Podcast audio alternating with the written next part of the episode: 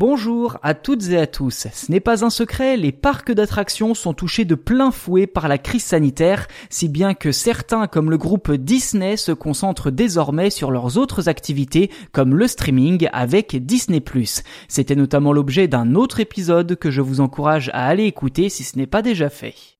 Et en parlant de Disney, la fermeture de ces parcs, notamment en Europe avec Disneyland Paris, est l'occasion de préparer l'avenir. Le parc d'attractions a en effet lancé le chantier de la plus grande centrale en ombrière photovoltaïque d'Europe cet été.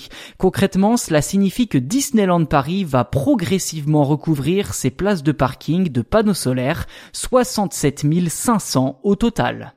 Dans les faits, les travaux devraient se dérouler en deux temps. Une première période pour rendre l'exploitation de la centrale en partie opérationnelle au printemps 2021, puis la fin des travaux en 2023.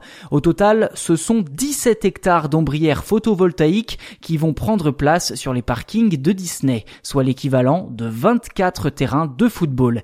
Et à partir de 2023, les panneaux photovoltaïques permettront de produire 31 gigawatts par heure et par an, ce qui correspond environ à un peu moins de 20% de la consommation électrique du parc. Par ailleurs, Disneyland précise que cette installation devrait permettre d'économiser 750 tonnes de CO2 dues à la consommation des parcs. Une conscience écologique bienvenue et qui semble s'intensifier chez Disney ces dernières années.